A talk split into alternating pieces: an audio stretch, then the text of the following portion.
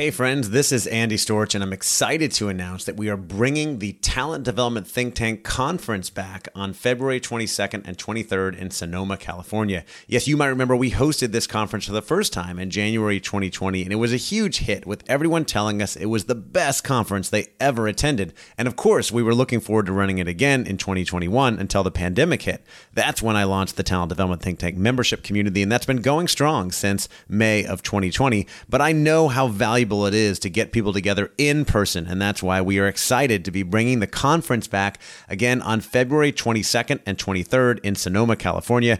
I'm committed to making this a highly engaging and interactive event where you can connect, learn, and grow together with other talent development professionals. This is going to be the best event out there in talent development, and I would love to see you there. If you want to find more information and get your tickets today, the website is tdtt.us slash conference. That's tdtt.us slash conference. I hope to see you there. Hey, podcast listeners, I wanted to let you know that I'm hosting a very special virtual summit coming up soon. It's called the Own Your Career Virtual Summit, and it's going to be happening November 2nd through 4th. We've got 15 amazing speakers lined up, including Dorie Clark, Laura Gassner Otting, Julie Winkle Giulioni, Christine DiDonato, and many other great authors and speakers in the career and personal development space, all with the goal of helping you up your game and truly own your career and prepare for the future. The summit is free to register.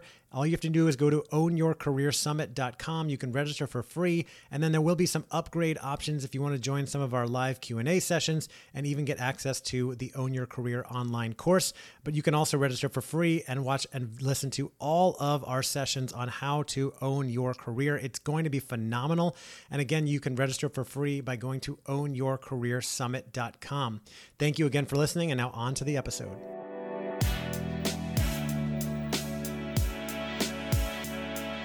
Welcome to the Talent Development Hot Seat with your host, Andy Storch. The show is dedicated to helping you develop the most important part of your organization the people. If you are in HR or talent development, or you just want to learn how to get the best out of your people, then you are in the right place. Each week, Andy shares interviews with talent development professionals, thought leaders, and experts to share best practices, learn about the latest trends, and find out what has been successful in the world of talent development. This podcast is designed to give you what you need to be successful in the world of talent development. Now, here's your host, Andy Storch. Welcome to the Talent Development Hot Seat. I am your host, Andy Storch, and I'm excited that you're joining me for another great episode today where we're going to try to help you take your job and your career in talent development to the next level, which is always our mission and our goal with this podcast to help you improve, to learn, to be inspired, to get better in the world of talent development. And today I have something a little bit different for you. Have you ever wondered what training and onboarding looks like in the military, specifically in the Army?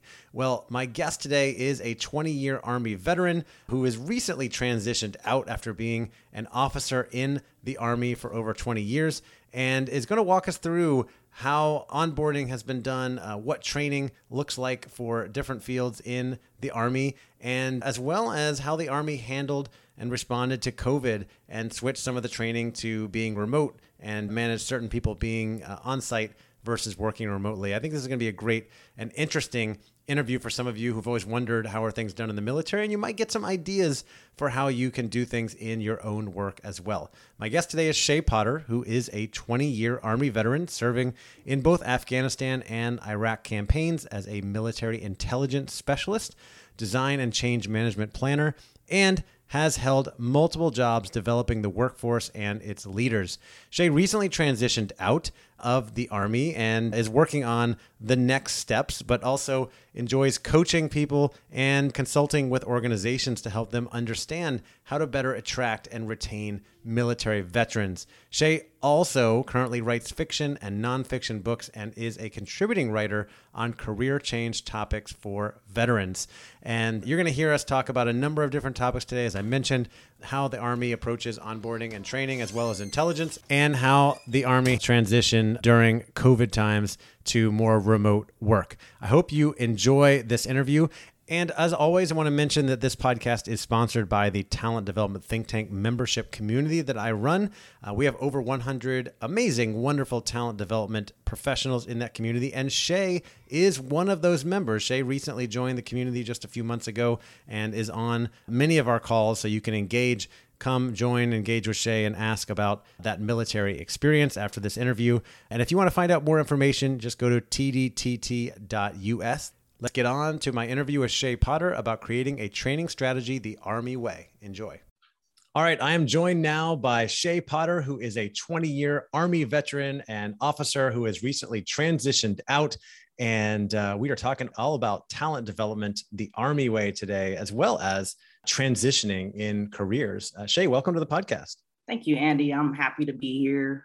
Yeah, I'm excited to have you here. You know, we, interestingly enough, I think you found me on LinkedIn and joined the talent development think tank community. And of course, we had a chat after that. And I was just so fascinated with everything that you had been working on during your time in the army especially as an officer and in intelligence and thinking about training and development and i knew this would be really interesting for our listeners and this is also an interesting time because the last time you and i talked you were an army officer and today you are a civilian so you've recently made that transition right I have. I have. My official last day in the United States Army was September 30th, so not that long ago. oh, pretty uh, recent. so I'm I'm starting. right, right. So I I am officially a civilian, uh, lieutenant colonel, retired. Um, but I I just prefer Shay, and I absolutely love this side of life so far. So looking forward to uh, what's in front. Cool. Well, welcome to civilian life. It's the only life I've known. So, but I'm fascinated and, and interested to dig into some of the, the work you did while you were in the Army. Can you share with us a little bit of your background and, you know, going in and how you got into the line of work that you got into with intelligence and training and that sort of stuff? Definitely, definitely. So I, I'm not going to go too far back, but essentially the, the Army chose my career for me. So just a step back, I attended Purdue University in West Lafayette, Indiana, and I commissioned there once I graduated in May 2001. Uh, and so I started my training right after September 11th. Uh, military intelligence as a career field uh, wasn't my number one choice. What generally happens once you are a senior in college you have an opportunity to pick uh, one of the different career fields uh, in the Army, which way you want to go. Uh, I chose Signal Corps, which is akin to information technology, um, because that aligned best with my computer technology uh, degree. And the uh, military said, that's, that's nice, uh, Shay Potter, but we think you're better suited for military intelligence. And so after after I graduated Purdue University, I was sent to Fort Huachuca in Sierra Vista, Arizona, which is just south of Tucson, um, where they hold the Military Intelligence School. Uh, and that is really the beginning, the inception point of the training uh, that the military provides uh, its new leaders uh, to learn the basics of the career. Um, that's I learned kind of the ABCs, one, two, threes of intelligence um, for that. Uh, I think the school is about six months. And then from there, the Army sent me to Fort Drum in New York. It's about 20 miles south of Canada. And I was uh, assigned to my first duty station and, and first assignment as a staff officer, which is akin to being an administrator. Uh, I help process and process uh, new individuals that were coming in into the unit. Um, and, and so um, the, the Army gives you a pretty well set pipeline um, from inception into development. But as far as my background, that's how I got into military intelligence um, 20 years ago. Um, so, far as personally, uh, my world, if you will, started in Los Angeles, California. Um, went to school um, through, you know, all your uh, natural points, and then decided to fly halfway across the country uh, to attend Purdue um, because I was interested in engineering and, and, computer technology. So I know that's the question for, for some people. How did I end up at Purdue? Um, but I'll leave it there as to how I started getting involved in military intelligence. Um, and then I can kind of dovetail um, what that pipeline process and how the Army trained me at certain certain junctures uh, to um, give me a more larger depth and breadth of my particular career field, but also give me ex- exposure to other career fields um, that has led me to training and development uh, and learning and development, uh, which is how I met you uh, Andy through the uh, Facebook group and the um, train development think tank. Right. Yeah, the talent development think tank. So that's a good question. I want to I want to go back and talk about onboarding and what that looks like in the army and how maybe that's changed. But I'm also curious, where did you develop your your interest and your passion in the learning and development world in L&D? Yeah, so so for me, it it, it started when I realized that I needed another career after the army. Uh, it's it's very difficult uh, when you're in the throes of your army career to kind of consider anything else. Um, but I think once you make the decision to off ramp yourself and transition to a different career, but not just a different career, a different lifestyle, a, a different world. And so for me, uh, when I went into my boss and and and said, you know what, I, I think I'm going to retire at 20 instead of continuing to go to, uh, which I think is more the norm, 25, 30, 30 years that most people spend. I asked myself the question that most second career switchers ask themselves, which is, what am I going? What am I going to do next? What do I want to do? Who am I? Uh, was a huge question uh, because I've always defined myself in terms of the rank, in terms of my position, my status, uh, and and the world that I was in for 20 years. But I knew I couldn't carry that into the civilian world, so I almost had to go back to a Shay that I hadn't uh, really familiarized myself with for for a while, you know, and ask some of those deeper questions um, what I was passionate about and and what would I like to invest myself in, you know, what's my favorite color, you know, things that the army wasn't telling me that you're going to like or do. I, right. I had to find find my own voice. So those were all kind of the the nexus of it. And then out of that, it was you're a teacher, Shay. You teach.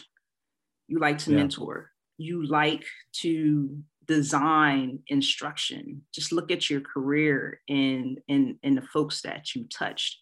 Um, it was all you know birthed out of i wanted to help them through the learning process. So then the next question out of that was well well what industries out there are in not necessarily becoming a, a, a educator but how can you help people process what they're doing in a way that you're almost their guide, their teacher, their mentor. Uh, and so through my research, I learned of the uh, learning and development industry, and and then from there, uh, what positions were uh, inside those industries, and um, the research continues. Yeah, that's great. You know, it's interesting. I'm thinking about. I love this your thoughtfulness about this transition, and you mentioned you know like an example of just like what is your favorite color and, and and as a metaphor for you know where do you want to go? What do you want to do with your career? And i sometimes think that you know we live in such amazing times where people can really go out and do anything. You can pursue any kind of career. And yet i also reflect on how much pressure we put on young people at you know 18 19 20 years old to try to choose a major and a career in college and figure out where they want to go and sometimes people talk about find your passion and what you love to do. And i feel like even though that's great sometimes it can cause anxiety when we're like i don't know what that is. And i'm wondering you know when you go into the military especially the army or i hear this is very true with the marines where they kind of just tell you like this is what you're doing right? And you you're kind of told where to go and what to do while it may not be as freeing, I wonder is it almost easier and maybe less stressful because you don't have these big decisions to make most of the time? Yes and no. Um, I think the short, the short, the the I'll explain yes first. Uh, so yes, the Army and the military in general, Navy, Army, uh, Air Force, Marines, Coast Guard. It, it's it's a very structured lifestyle, organization, way of life. However, comma, once you start moving into the mid to higher echelons of leadership, uh, that band that you're that seems so tight when you first uh, get when you first start your career that starts to balloon. So what do i mean? From my level lieutenant colonel which is equivalent to a mid to senior i wouldn't say a senior executive like a ceo but maybe a, de- a department manager or a department executive. Once you start getting to that level the army is very hands off my superiors rarely told me how to what we say in the army suck the egg in other words paint by numbers. You're going to do this lieutenant colonel potter. You're going to do it this way and here are the 10 steps that you're going to do. What they did at that level was they gave me an end state this is what we want so what does it look like in a civilian world at the end of the year andy we would like to you know, have about, you know, uh, I'll just make a number, 50, 50 million dollar profit increase or something like that, right? Um, and that's it. And and so you're like, okay, well, you want a 50 million dollar profit increase. What next? What next, boss? But you're looking at the back of him because in that mentality at that level, well, you figure it out. You have people, you have an organization that you run, you have X amount of experience, and at this level, I'm not here to walk the dog for you to figure out how you're going to make that extra profit. That's why you're here. And then I expect in a year to to achieve it. And so what that does is at my level, it constantly places you in these positions where you have to figure out answers in the realm of what seems like it's impossible because there's no answers. You have to make answers. Now, when you start, it is very easy because you're told where to be. Uh, you have several what we call drill sergeants and leaders that is coming to tell you when to wake up, and they're standing at your bed to make sure that you wake up. Uh, then they tell you when to get hygiene because they're forcing you to go into the restroom and give hygiene, and you have 30 minutes. And then from there, they tell you when to eat. And they walk you through each one of those steps each and every day at the same time. Um, and so I just wanted to paint that picture for you for what it looks like when you first come in, where it seems every second of your time is dictated. You don't have time to think because someone is barking to you what to do, when to do it, and how to do it. To when you have 10, 15 years of experience, when you're just giving this very nebulous uh, end state or objective to achieve and no guidance in how to get there you have to figure it out. And so that's how I ended my career in that portion where I, for years, I just had to figure it out. And I got very creative and very innovative uh, in, in doing right. that. Uh, you have to in order to survive, in order to be able to stay and continue to progress through the ranks. Um, so you, like I say, you create a different, a different type of uh, open leader towards the end of your career. Yeah. Okay. So it, de- it definitely changes as things go on, and it's a good transition uh, to help you get ready for that that time out where you do.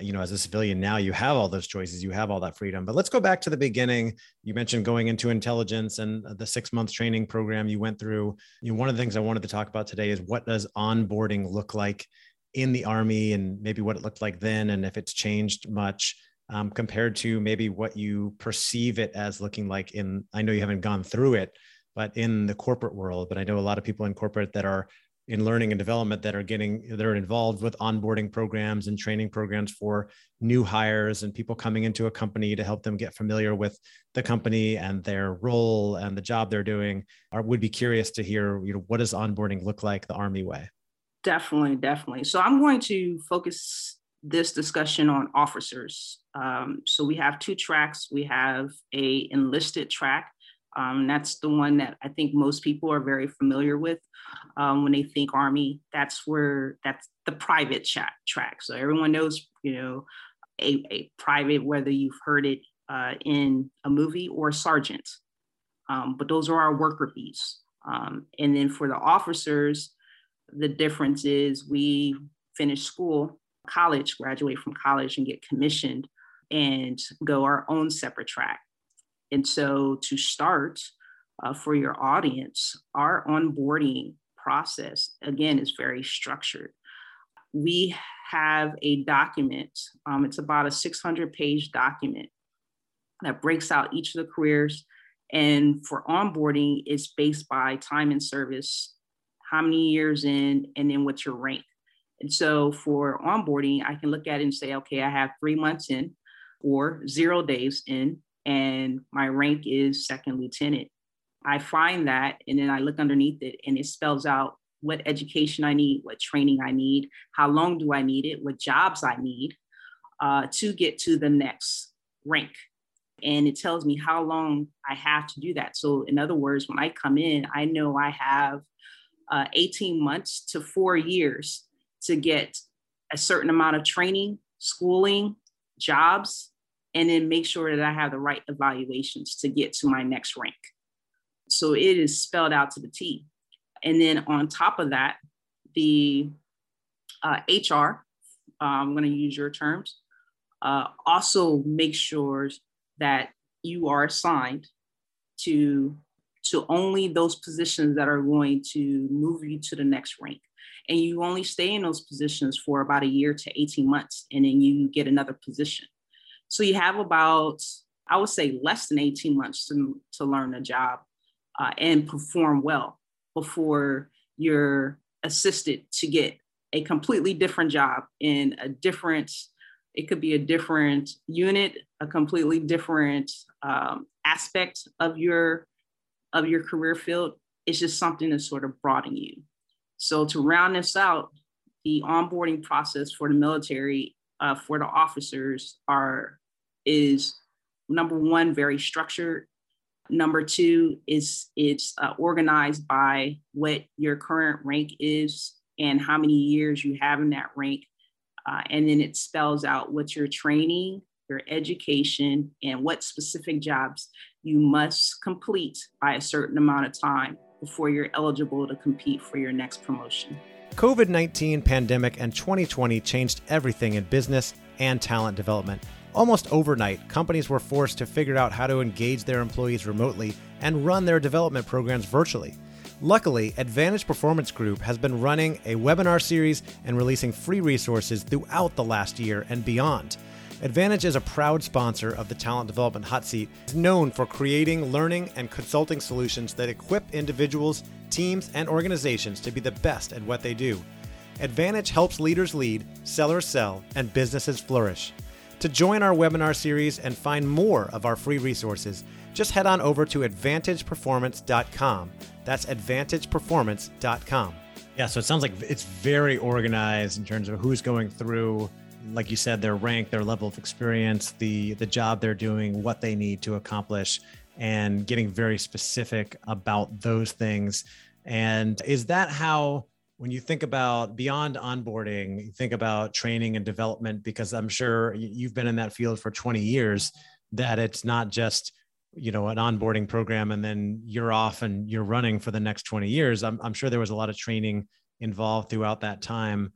You know what is what does the approach look like for creating or running new training programs to help you know officers uh, understand new concepts within their field and help them become more proficient definitely, definitely.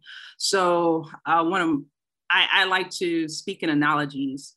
Uh, the army and the military in general, but my experience is army works in layers. And what I mean by that is think onion layers, and each layer fills a certain purpose. But everything as a whole, the onion as a whole, helps produce the product that you're speaking about, which is progressing the individual to have a breadth of experience at a certain time so that they can facilitate certain needs of not only just the military, but just our own national security um, needs. uh, that we may have 10 years, 15 years from now, right? So let me break down that onion for you. Um, so you heard me speak about the onboarding process in a very simple or simplistic manner. There are some nuances, but I don't think it really necessarily mat- matters for this audience. The first thing is getting the, the new personnel in the organization to make sure they understand the mission and the values of the organization. And for us, the, the mission of the Army is to fight and win. And we have our value system it's called leadership. It's an acronym for things that is expected of us. Um, so I'll give you one. L is speaks about loyalty and all those things. So the Army expects us to be loyal. I'm not going to go over the rest. But the first part of that onion, the center part, is really about building the person in terms of their character, understanding to have the right values, to be a, a person that can be trusted. And so that's kind of formulates the beginning parts your of your training. And then from there, you get your more technical training. Um, if you come in as a military intelligence officer, they teach you how to think. You take gobs of classes on critical thinking, structured analysis, all these thinking and uh, mental models in order to help you parse through raw data and uh, synthesize that for uh, some type of output. Those are strewn along your career at certain junctures. So if you have a 20 year career, you're probably going to go to about four structured training, what I call equivalent to a local university or uh, a community college. Um, and so those programs are usually between six months to about 12 months of time where you're studying, you're writing papers, you're doing all those traditional things that any student in a university or community college college would do. But that's structured in your um, particular career field. The third layer is the just-in-time training. Okay, because it's no way that we can send you to a local college or university every year every time you change your job. So, what we do to fill in the gaps is what we have the satellite uh, nodes. So, it's equivalent to the Strayers or um, some of these uh, for profit type technical schools that um, meet a very specific need. And you go there to fill that specific need, get a certificate, and come back to your job and apply it. Uh, and so those are are um, essentially all over the, the United States and and the world for that matter. Um, so an officer has the opportunity to do that. The fourth is o, OJT. OJT is is called on the job training. The nomenclature or or word I tend to use is just jumping in the fire and figuring it out, right? So um, it's not the most efficient way, but you'd be surprised by how much you can learn when you get burned, literally and figuratively, of what to do, what not to do, and then just having the pressure to have to perform. What facilitates that is is being surrounded by people who's been on the job or have done that particular uh, skill for a very long time. And so we are pretty good in pairing a very new individual with someone that has seven, 10, 15 years experience. So they're not completely on their own. And then the last layer I would say is is is something that is very close to my heart, which is the self-development, self-learning piece. Figuring out what you don't know and then going out and filling that gap, reading books, um, joining clubs like Toastmasters or some other um, entity that puts you in a space to learn that is not paid for or directed by the Army. It's you going out and learning on your own.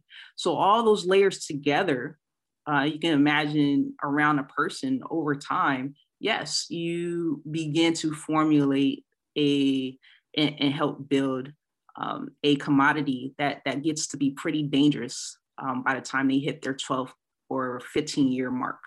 Yeah, that makes sense. And there's, I love how you talked about the different layers and all the different components to that, um, because you really take a multifaceted view, and you even throw in the idea that hey, people need to be responsible, and this should be true whether you're in the military or outside the military. You know, I love to talk about owning your career for your own learning and development, right? So looking for those opportunities. If you yourself say, hey, I want to get better at public speaking, I'm not going to wait for the army or my company to provide me with training i'm going to go seek out a toastmasters club and go join and start investing time and money in my training so that i can get better at that so i'm better equipped and prepared for future opportunities if i want to become a, you know a, a leader of more people or whatever it may be. So i love that you mentioned that. It's a great reminder that you know whether we are enlisted or civilian or any position we can be seeking those out and taking responsibility Another thing I wanted to ask you about was the transition to working from home and kind of the virtual world. You know, when COVID hit back in March of 2020, there were a lot of companies out there that had traditional models and said people need to be in the office and we'll never let people work from home. And then almost overnight, everybody was working virtually, working remotely.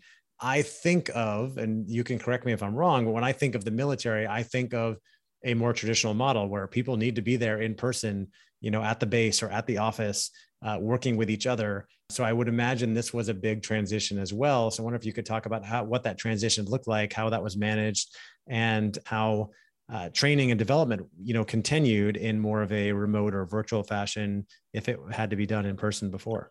Definitely definitely. So the the military uh, and army has multiple career fields so uh, just let me spell it out a, a little bit to kind of help the audience. So you, I explained that my career field was military intelligence. We have logistics, we have information technology, uh, we have engineering, um, we have security. Those are just a few. Um, and, and so every career field experienced something different, but I would say the, the one that had the most difficult time uh, I would say was intelligence. And I'm going to tell you it, it's because majority of our systems and information that uh, we use is classified. Uh, and, and so we have to be in certain approved spaces to be able to get access to that classified information. Um, but I also think uh, what it did was allowed us to be creative in how we were going to fulfill a need, a demand, but also keep people safe.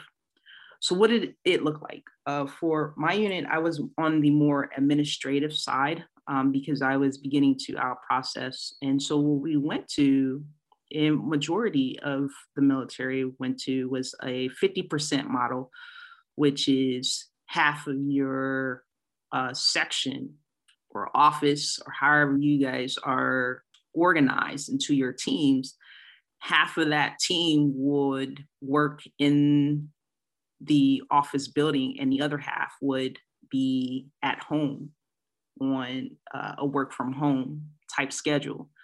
And every week we rotated.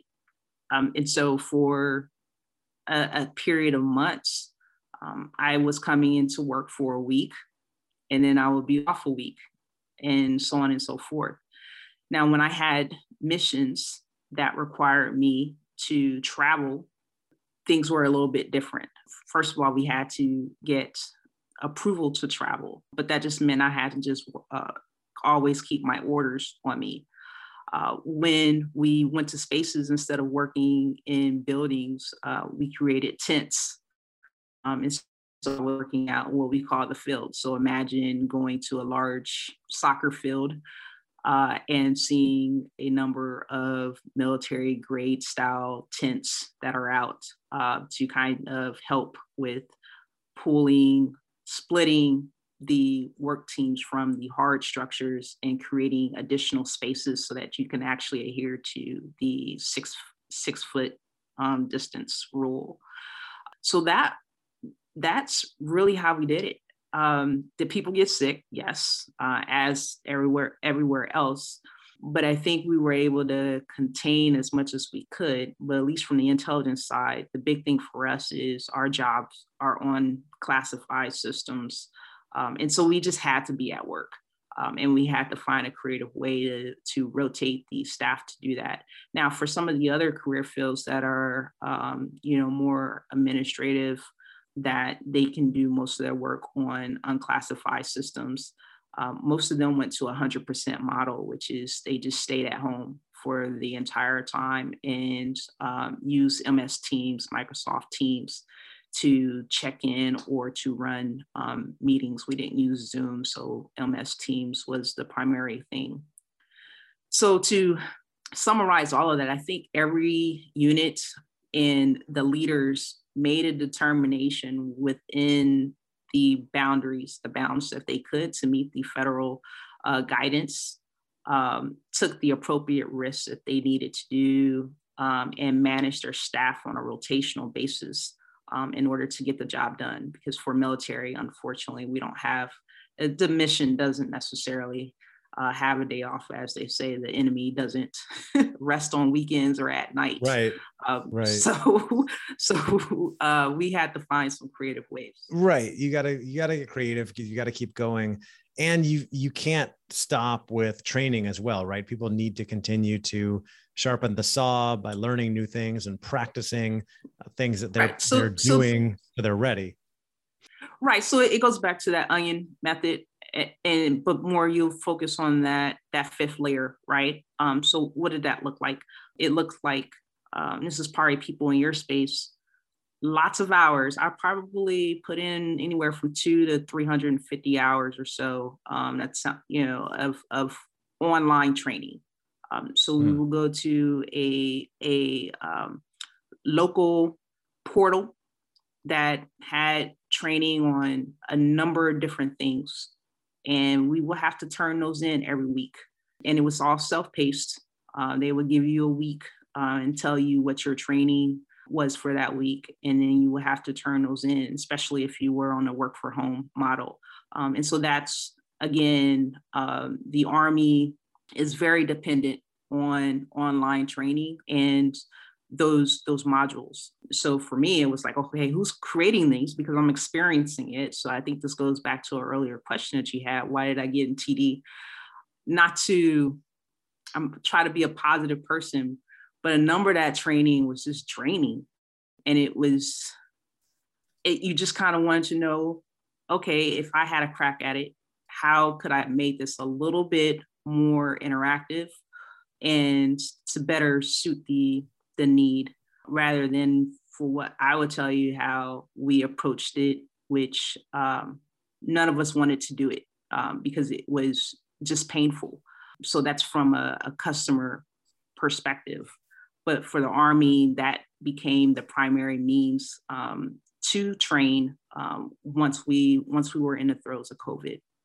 Excellent. Yeah, that makes sense. Um, I want to ask you a couple more questions about uh, the Army training, and if we have time, get to some of your transition as well. When we talked before, you mentioned something about the Army depending on consumer based training. Can you tell me more about what that means? Yeah, so th- this just continue with the same train of thought. Um, it the you know for for lack of a better term is it's just the online learning model that the the army is is focusing more so on um, and they're looking at some pretty innovative measures uh, to get not just rehash training, but adaptive training. That's the word I was looking at. Adaptive training to the soldier at the point of need, whether they're on the battlefield, they're in a foreign country that has hardly any uh, infrastructure to being um, near a, a schoolhouse. And, and so the main thing that the Army does or is trying to do is to use the soldier experience uh, or they will construct the, the training um, and, and then get the soldier involved with from a consumer standpoint or a user uh, interface and, and design standpoint to help improve that because they recognize that that is a model that isn't going away.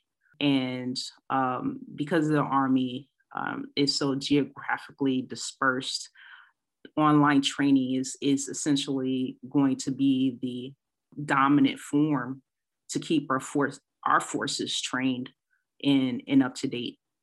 Yeah, absolutely. Makes sense. I'm glad you glad you explained that. The last thing was about the methodology the Army uses for learning compared with corporate. I know you are freshly out as a civilian, so you haven't worked in the corporate world, but I know you've also been talking to a lot of people looking at uh, different things. You've been involved in the talent development think tank community for a couple of months now. What have you noticed as far as similarities and differences between methodology and approach to L&D compared with what might be going on in the corporate world? Yeah, so the the first thing is we use an adult learning method. And you know I, I, think there are many different nuances. I think for the civilian uh, it seems to be ADDIE is one of the the more popular um, methods in, in breaking that down. But for the Army, uh, sometimes we get really simple. And it's and we start with uh, tasks purpose and start start to build out our models from there. Everything has to start with an end um, for us. But in that it becomes well how how do we teach for adults to to be able to learn especially since we have multi-generational um, and I, I, think that's the same case on on both the military and civilian side. So we use an army adult learning method um, and, and we stick we stick to that.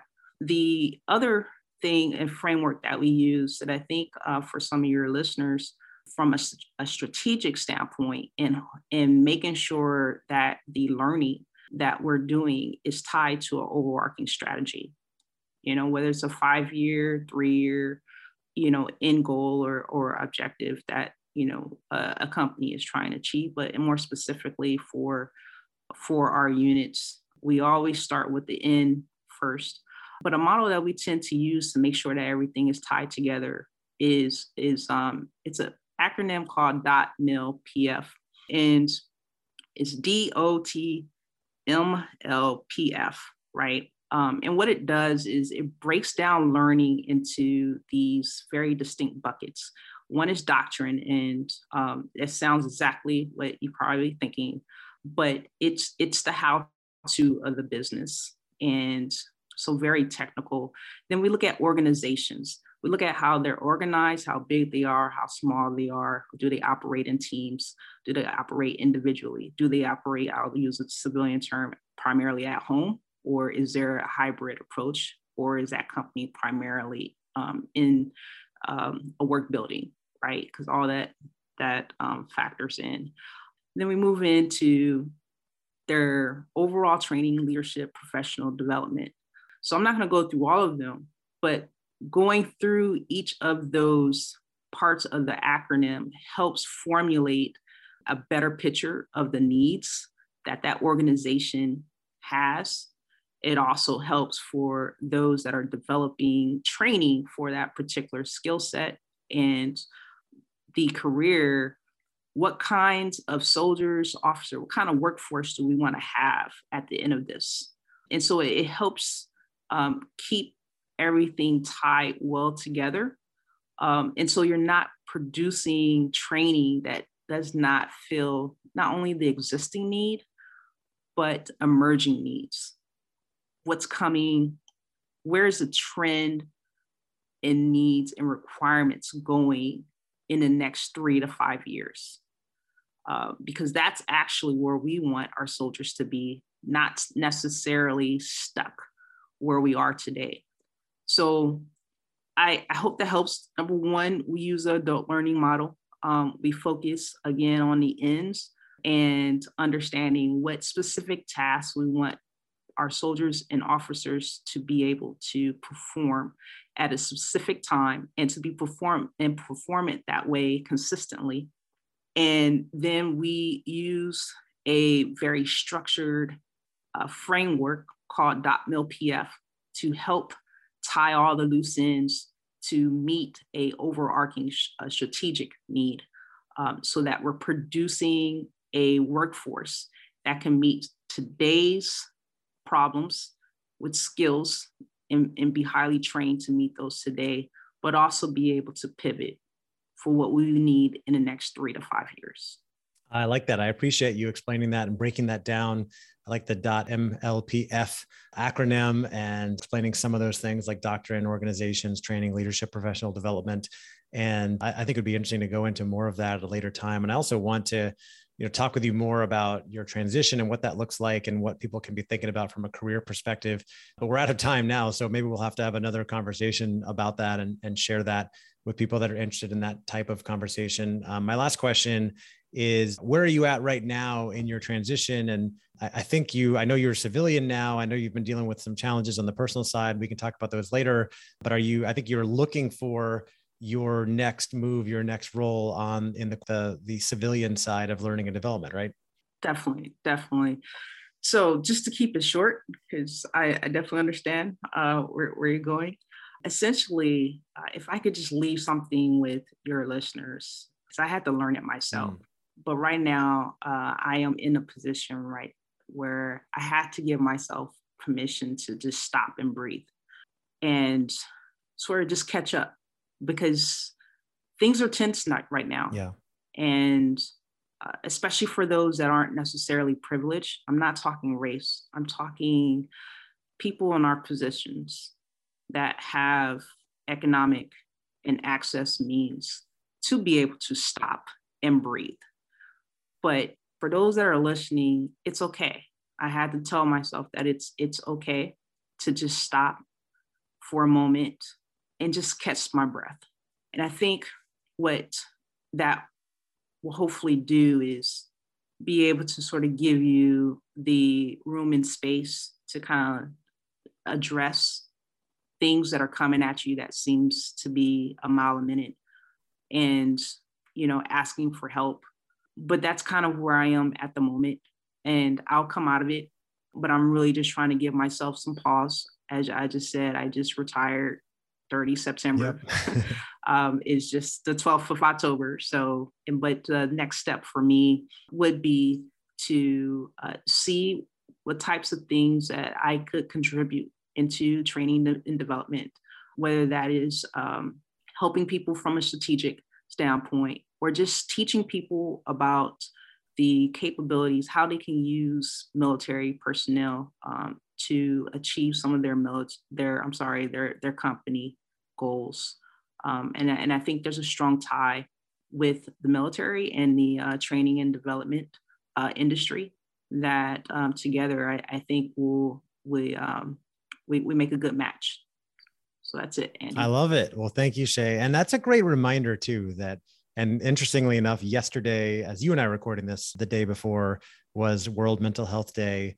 And it's always a good reminder to just stop and breathe and you know give thanks and, and, gratitude for where we are in life and what you have and you're right not everybody has the means to do this but it's okay if you do have the means to take a little break and especially if you're in a major transition like you are i see people all the time who leave a job and take a new job and i ask if they're taking any time off in between and it usually ranges between none and one week and i totally get the the desire to get started with the new thing and and not go too long without a salary. But it's okay to take a break every now and then.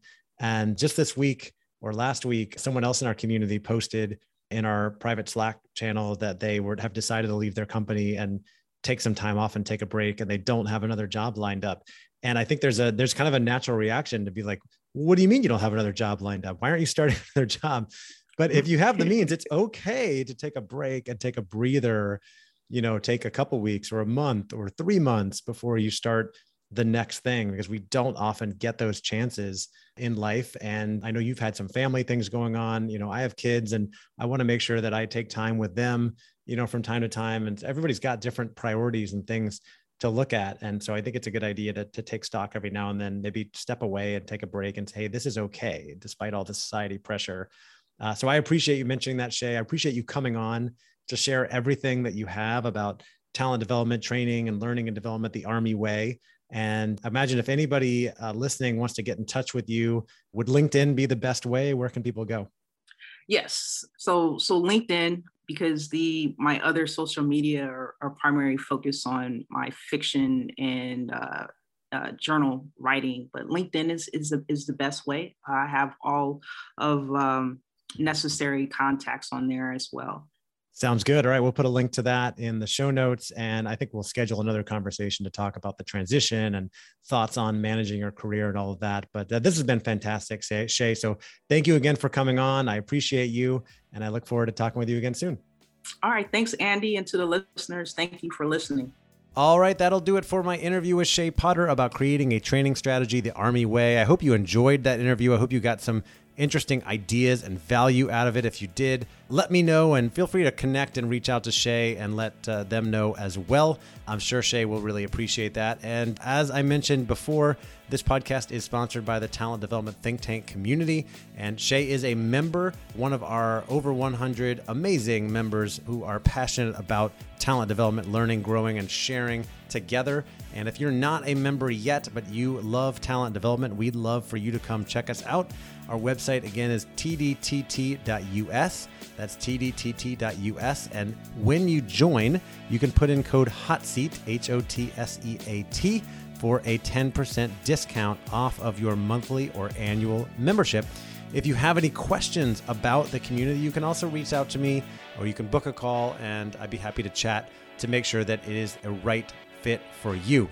All right, thank you again for listening. I greatly appreciate you tuning in, you sharing this with your colleagues and your friends, and all of your support to the podcast. Thank you again, and we'll see you next week. Thanks again for listening to the Talent Development Hot Seat. If you haven't already, we'd love for you to leave us a rating and review on iTunes to help other people find the show. And as always, you can find all of our episodes and tons of free resources on our website, talentdevelopmenthotseat.com. Thank you again, take care.